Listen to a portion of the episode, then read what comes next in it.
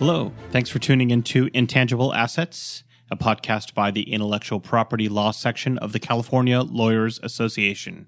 I'm your host, David Lizerbram. The California Lawyers Association is the bar association for all California attorneys. Our mission is to promote excellence, diversity, and inclusion in the legal profession and fairness in the administration of justice and the rule of law.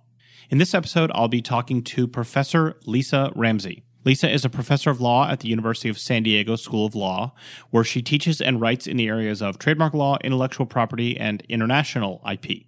We talk about her path to legal academia, why she fell in love with I P, as we all have, and we get into the weeds of her current academic focus, which is non-traditional trademarks. And now here is my interview with Professor Lisa Ramsey. Lisa, welcome to the podcast. Thank you for inviting me. So let's kind of start at the beginning. How did you first end up uh, going to law school and getting involved in the law? So I uh, went to U C L A for undergrad and was very interested in advertising. And but then I took a class, media law, and really enjoyed it and became interested in the First Amendment and decided to go to law school. So I actually ended up going to U C L A Law School as well, from San Diego originally, though. So ended up working down here in San Diego after doing a year clerking in the Eastern District of Virginia.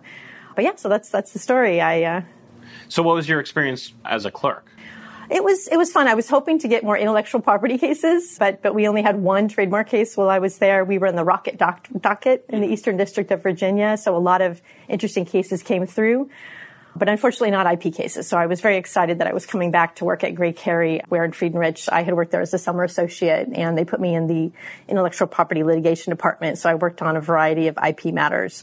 So going back to law school, though, I mean, what made you interested in I P, or did you know that before you went into law school? Uh, you know, I took some I P classes uh, that I really enjoyed, and I just thought it, because I guess there, I saw some connection between advertising and trademark law, and I just thought it was it was fun to to be in a practice area where you can, you know, litigate cases involving music or films.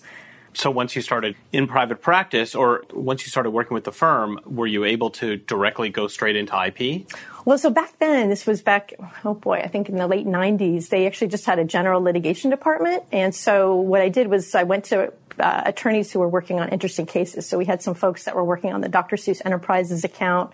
So I went and said, hey, I would love to work on some matters relating to Doctor Seuss, some people doing some knockoff golf club litigation. And so we were representing Cobra Golf, uh, Titleist, or sorry, Cushnet in some matters. And, and so I went to those folks and said, hey, I would love to work with you. And so one, at some point, Gray Cary split from just a, from just general litigation and I P litigation. And the partners in the I P litigation group took me with them. Got it. So you just kind of put yourself in the place where you wanted to be. Yes. Which is, you know, we have uh, law students and other people who are interested listening to this. So it's always good to have that kind of a direction of if you have something you're interested in, you got to kind of put yourself in there. Did you ever, during that process, consider other areas of law or something you were, you know, attracted to, or you really just were focused? When I was in law school, I was thinking either employment law or intellectual property law. I liked the fact that you could become an expert in a discrete area of the law. And so actually when I was a summer associate at Gray Cary, I had some advisors who were in the employment area and some in the I P area. But it just seemed like intellectual property law was so interesting. So I, I told everyone that's what I wanted to do when they gave me the offer to work at the firm. And how did you make your move into academia? So when I was at the law firm, I enjoyed the writing part of it and mentoring junior associates, but uh, was not as excited about the business development side of things. And so I actually met some folks who were law professors, and, and it just seemed like a wonderful job, right? You get to uh, teach, you get to write about subjects that you're interested in, and uh, you're not required to advocate on behalf of a particular client. And when I was at the firm, I'd worked on a really interesting matter uh, where we'd represented a client who had registered a domain name that we argued consisted of generic words. And the other party claimed that they owned trademark rights in this term and said it was a descriptive term that had secondary meaning. And at the time, I was thinking that this was very problematic, that we would protect descriptive terms under trademark law that might be useful in an industry. So I decided to try to write a paper and ended up getting it published, The Descriptive Trademarks in the First Amendment, where I evaluated whether protecting trademark rights in descriptive terms might actually violate the right to freedom of expression. Commercial speech is protected by the First Amendment. Obviously, misleading commercial speech is not protected, but I applied First Amendment doctrine to laws protecting descriptive trademarks, got the paper published, and then went on the market for law professors. They have a, a back in, in Washington, D C, they have something called the meat market, M E E T, and um, interviewed with a couple of schools, and I was very lucky to get an interview here in San Diego. And the rest is history, as they say. Um, I teach intellectual property law courses here, trademark law, trademark litigation, international intellectual property, and an I P survey course. And when was when was that that you started? I started back in two thousand four. You started as a professor back in two thousand four? Right, right. Yeah. So, okay. yeah, so so yeah, I was an attorney at Gray Cary from uh, nineteen ninety-seven up until, I think, two thousand two. For a year, well, I was actually trying to get the law professor job. I worked, did some appellate work with somebody who used to work at Gray Cary. And then once I got the paper published and, and went, you know, got the job at U S D, then I then I started at U S D in fall of two thousand four. Okay. And how did you find being a professor versus working as an attorney, so to speak? I mean, was it, did it reach your expectations? Were there things that were surprising to you? What I really liked about it is become you become an expert in a particular area of the law, right? So when you're when you're litigating a trademark matter, right, you might become an expert in certain discrete areas of the law, but when you teach a trademark law class, you get to learn everything about it. And and some people say the best way you learn about something is teaching it to other people. So I, I you know I already felt like I was an expert on trademark law when I was at the firm, but once I taught it, then I really felt like I knew it. I also, again, re- really enjoy the fact that I can think about what it is that I think should be changed in the law, and then write a paper that might convince people to change the law. And so my scholarship is focused on how trademark laws might conflict with the right to freedom of expression.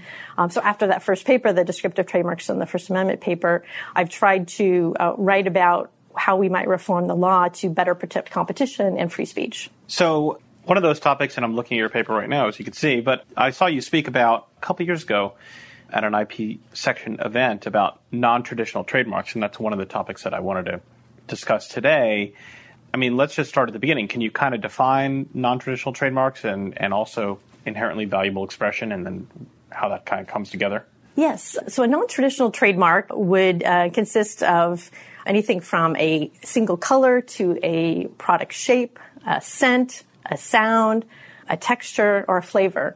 And you can contrast that to what are, you know, traditional trademarks, which would be words, names, logos, two-dimensional product packaging, designs, things like that. Now, it's true that we have protected, you know, colors as part of a design for a pretty long time, but it was the Qualitex case, which involved uh, someone claiming trademark rights in the color green gold for dry cleaning press pads, where the Supreme Court said that the word symbol or device in the Lanham Act definition of a trademark could mean that pretty much anything, almost anything, could qualify as a trademark if it could convey source-distinguishing meaning. And so in that case, the court mentioned this would include a single color, but also a fragrance, and and it gave the court gave a couple other examples. And so as a result of that, now it's it's pretty clear that that you can get trademark rights in, in product features. People also claim trademark rights in things like uh, having goats on top of the roof of a restaurant. People uh, claim trademark rights in holograms. And celebrities are claiming trademark rights in, in their images, things like that. So there are a number of things that, that might be considered, I guess, non-traditional. But I, I guess the best way to define it is to say it's the reverse of what's traditional, right? Anything that maybe is not a word, name, product packaging, design, et cetera. Some, some folks might include the decor of a restaurant in there, but also or the exterior design of a building. So, for example, Apple got a, a registration for the interior design of the Apple Store. The Two Pesos case is, is one of the early cases where the court, you know, talked about the fact that a restaurant decor can be protectable and also can be registered without proof of acquired distinctiveness or secondary meaning, that, that a restaurant decor can be inherently distinctive under trademark law.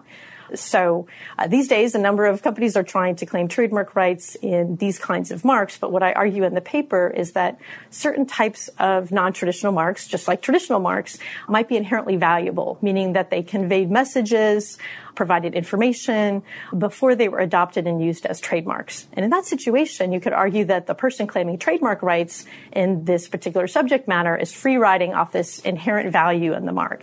So, for example, if somebody claims trademark rights in the color green for some sort of product that is environmentally friendly, right, this might give them an advantage over other competitors who might also want to use the color green or even the word green in connection with the sale of their products.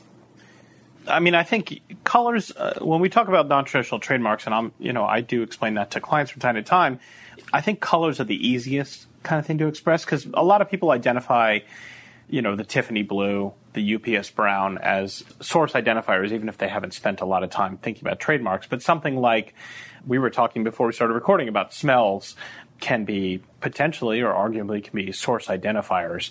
We talked a little bit about Play-Doh as as one of those. But um, do we have any idea how many applications for the U S P T O kind of fall into these non-traditional categories? I would think the vast majority are word marks and then design. Yeah, I haven't done a study of this. I, I believe I've read elsewhere, someone said that it's actually not very common to have registrations for non-traditional trademarks, but definitely applications to register these marks are increasing.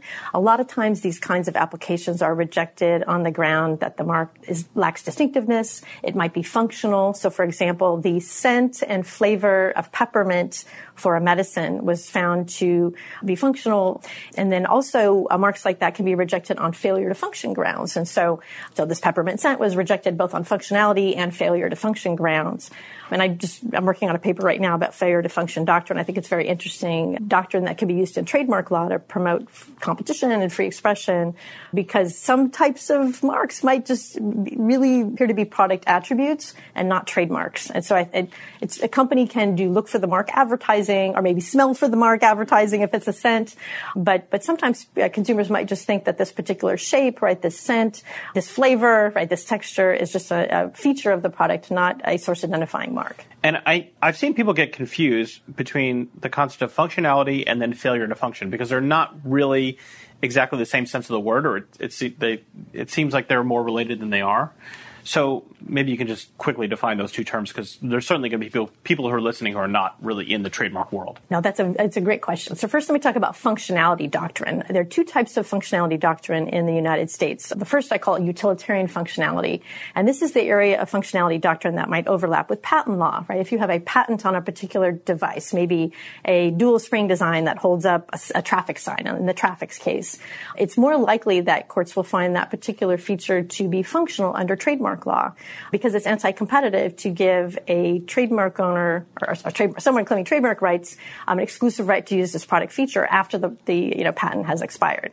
And so the Supreme Court test is is as you ask whether the product feature is essential to the use or purpose of the article, or does it affect cost or quality. And if, if it is functional under this test, then, then you can't get a registration for it. You also can't get trademark protection for it. There's a second type of functionality doctrine that sometimes is referred to as aesthetic functionality doctrine. And this asks whether protection of this particular product feature would provide a non-reputation related dis- benefit. So if you're protecting a mark because of the brand that has value, right? If someone's putting the Audi logo or V W logo on keychains, right, the argument here is that that's not a, something that's aesthetically functional, right? People want those keychains because of the brand.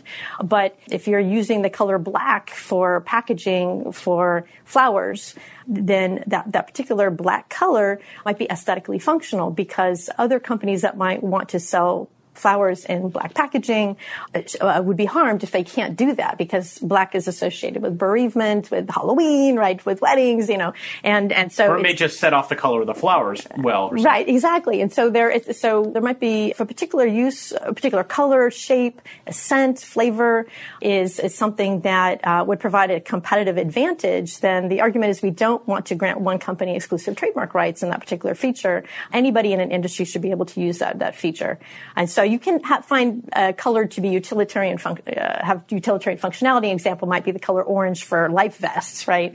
But what I teach, when I teach this to my students, I have to talk about, you know, if it's color, if it's an ornamental feature of, of a product, it's more likely to fit under the aesthetic functionality doctrine. Although you do, courts do look at whether there are alternative designs or alternative colors. And that's what happened in the Qualitex case. The court said that Green gold covers up the stains, but other colors can do this too.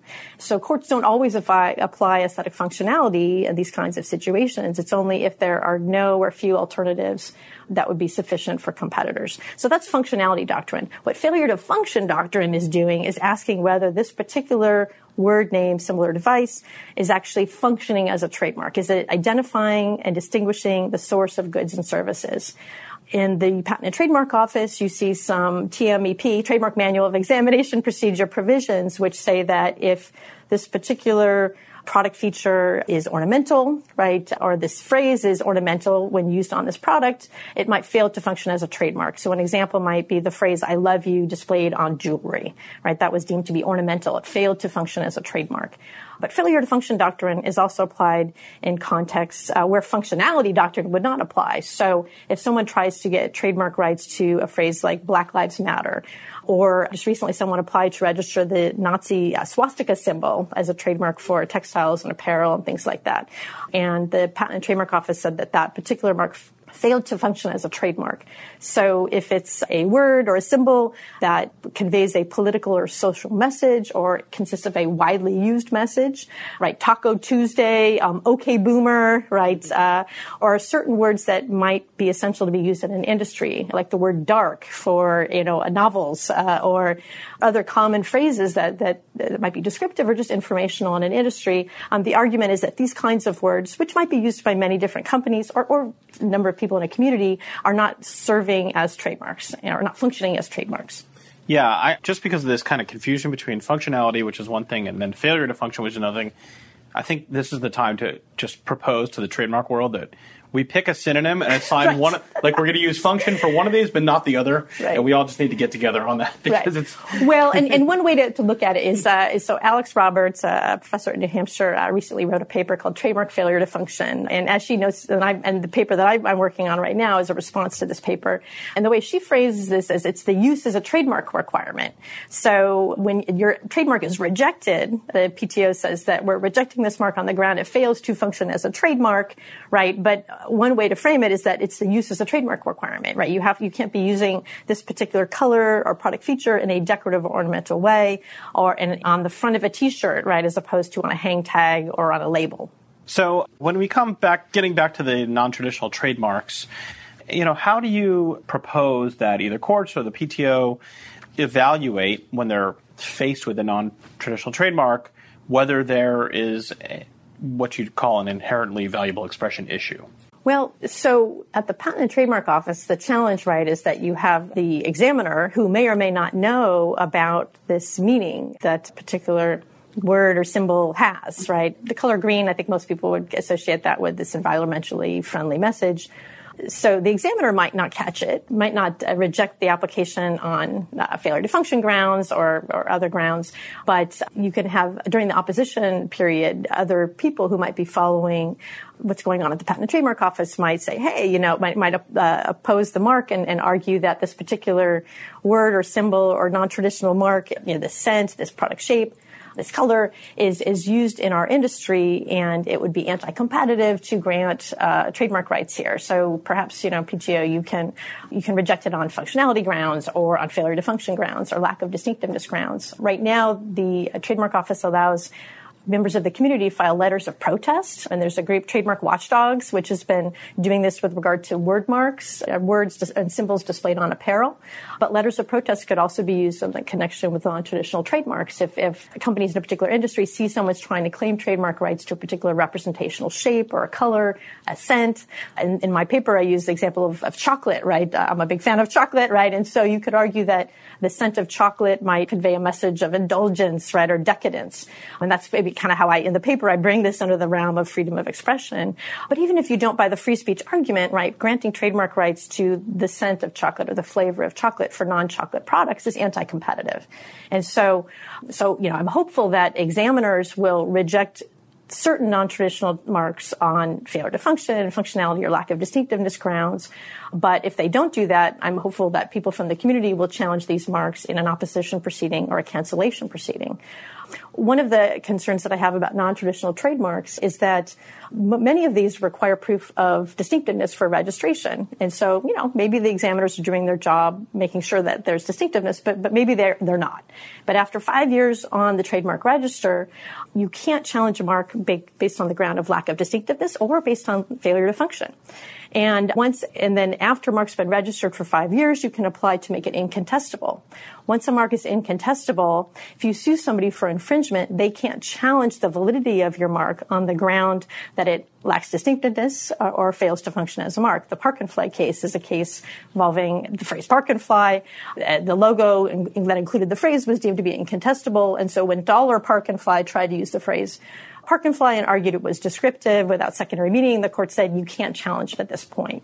So in this new paper that I'm working on about failure to function doctrine, I argue that we should add failure to function and lack of distinctiveness as grounds to challenge the validity of, of a registered mark to the incontestability provisions, but also allow people to petition to cancel marks on these grounds.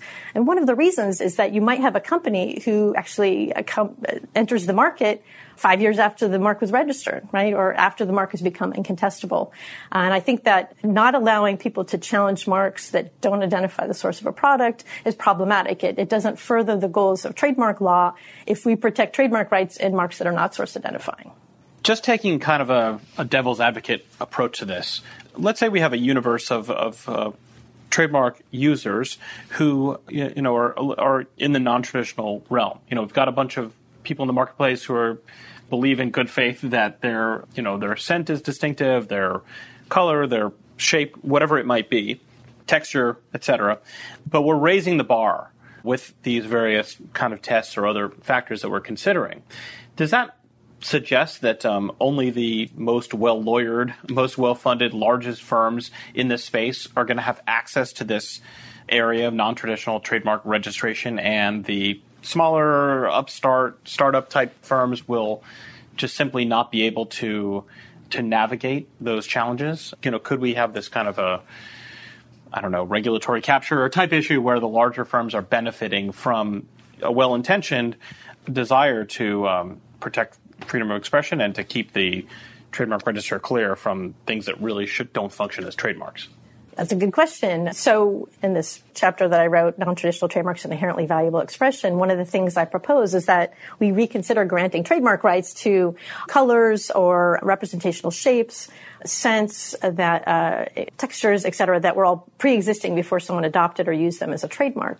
And one of the reasons I, I propose that, that maybe we don't give rights to anybody is because of the fact that large companies are the ones that might be able to afford to advertise these marks and, and sell lots of products that, that have these features. And so my concern is that these large companies will get these trademarks and then we'll use them in an anti-competitive way. So you could argue, say, well, well, you know, it's okay that we're protecting these kinds of marks because you have to show proof of distinctiveness, that it's not functional, et cetera. But I think you're right that it's the, bar- the big companies that are going to get these kinds of trademarks most of the time. And so what I would prefer is that Congress kind of re-examine what we're doing here and, and think about, should we really be protecting all of any, almost anything, or should we actually scale it back and and allow protection of words, names, logos, product packaging designs that are two-dimensional. I mean, I'm conflicted about this because I know that certain kinds of marks actually might uh, distinguish the products and services. For example, in the paper I used the Lego minifigure product configuration. We have tons of these uh, toys at home, and, and I think that that's distinctive and non-functional. The Play-Doh scent, I think, is distinctive. I actually did a smell test with my students, and pretty much everybody could recognize the Play-Doh scent when they smelled uh, five different different types of blue, you know, toy modeling compound. But just because they can recognize that scent, right, or that product configuration, I guess the question is, should trademark law protect these kinds of things? And so with regard to the product configuration, the minifigure, other kinds of product configurations, you might be able to get protection under copyright law or design patent law. And at some point, those rights expire, but trademark rights can last forever. So it, it's it's problematic. So, so, I mean, there are a number of different ways we can better protect competition and freedom of expression. One would be to not grant trademark rights and certain kinds of marks at the very beginning, right? So that nobody gets rights, everybody can use these product features in the marketplace. Or we can have these requirements, right? Distinctiveness, non-functionality, use as a trademark, use in commerce requirements. So if we're going to give you rights, at least you got to do these things, right? Or perhaps we say, okay, you have rights, but it's a narrow scope of infringement, right? You have to show that this use by the third party is misleading, that it's commercial speech, or there, there's no no cause of action here. Or you can have defenses, right? We have some statutory defenses, fair use uh, of a descriptive term, of a name in the Lanham Act. We don't have a lot of good statutory defenses to infringement. And so one of the things I've argued in my papers is that we need more statutory defenses to provide clarity for these small businesses, right, who might just be using a color or a representational shape and, and are not trying to confuse anyone, right, but they're sued for infringement. If you get that demand letter, it's a lot easier for you to say, no, what I'm doing is okay, if you actually have a statutory defense. If you're someone who is making fun of a trademark owner, it's a lot easier to say I'm not liable if there's a parody defense to infringement in the statute. Uh, right now, the dilution provisions do have a parody defense, a defense for use of a market in news reporting or in comparative advertising, but we don't have statutory defenses for infringement. And so I think it's important that we, we have reforms. You know, at a minimum, I think we need to have more statutory defenses. We might want to consider requiring commercial use of a mark for infringement in the statute. A number of courts, uh, including the Ninth Circuit, actually say that commercial use is required for infringement because of the First Amendment. But maybe we add that to the statute, right? In dilution law, you can only be liable if it's a commercial use. Some professors have argued we should have a trademark use requirement for infringement, right? So this is, you know, kind of similar to the failure to function issue, right? That you need to actually use a trademark as a trademark for infringement. But here the argument would be if someone puts a, a trademark, someone's trademark on the front of a shirt, right? If it's more of an ornamental or decorative use. If you put Black Lives Matter on the front of a shirt or put a smiley face or put the phrase life is good on the front of a shirt, but don't have that on a hang tag or on a label, you could argue that that's a non-trademark use of this phrase or of this symbol and it should not be infringing. And so, so you can, you can protect small businesses and individuals in a number of ways, but I think an import, it's very important to make the law very clear uh, to make it easier for, for people accused of infringement, you know, they, so they can find out what it is that is and not is not allowed by the trademark laws. And you know, we mentioned the First Amendment before. In First Amendment law, if a law is is too vague, it might be unconstitutional. This issue was raised in the Tam and Bernetti cases, right? The fact that if we, if we the denial of an application to register on the ground it was disparaging, immoral, or scandalous. Uh, it's kind of unclear what's scandalous, what's not, right? What's immoral, what's not, and. Um, But I would argue that, that in, in trademark law, it's not always clear whether certain uses of a trademark are allowed or prohibited. And so I think that having more statutory defenses or, or possibly not granting trademark rights in flavors, for example, just might be a good idea. It might provide more certainty to people who just want to sell goods and services and, and uh, make a living. Well, this is great. This is a lot to think about. I appreciate you sharing all this with our listeners. If people are interested in these issues or they want to follow up with you, is there a, a best way to uh, to reach out to you or to, to engage with what you're writing and talking about? Oh, sure. I'm at the University of San Diego School of Law. My website's lisa p ramsey dot com. People can send me an email, l ramsey at san diego dot e d u. And also I, I post, not on a regular basis, on Twitter at l p ramsey. So uh, those are all places where I would love to get feedback on my scholarship and any suggestions for how we might improve trademark law. I'm actually currently working on a book about trademark law and free speech law and how they can potentially conflict and how we might reduce that conflict. And I would love any suggestions of how we might improve the law to, to better protect freedom of expression. Wonderful. Thank you so much, Lisa. All right, thank you. Thank you for listening to Intangible Assets, a podcast by the Intellectual Property Law Section of the California Lawyers Association. Save the date for the I P in Entertainment and Media Conference, which will be held May twenty-ninth, twenty twenty at the U C L A Luskin Center. And we have several M C L E webinars coming up soon, including one on cookies, consent, and advertising technology under the C C P A, which is, of course, California's new Privacy Act. And we have one on emojis and the law. So if you don't think you're getting interesting and entertaining and informative content from the California Lawyers Association Intellectual Property Section, you're not looking hard enough. For more information about the conference and the webinars, you can go to our website, c a lawyers dot org slash I P events. If you're interested in joining the Intellectual Property Law Section of the California Lawyers Association, visit c a lawyers dot org slash join I P. And finally, if you want to send us an email about the show, including a suggestion for a guest or a topic, anything pro or con you'd like to say about it, you can send it to I P podcast at c a lawyers dot org. We look forward to hearing from you, and I'm looking forward to speaking with you next time on Intangible Assets.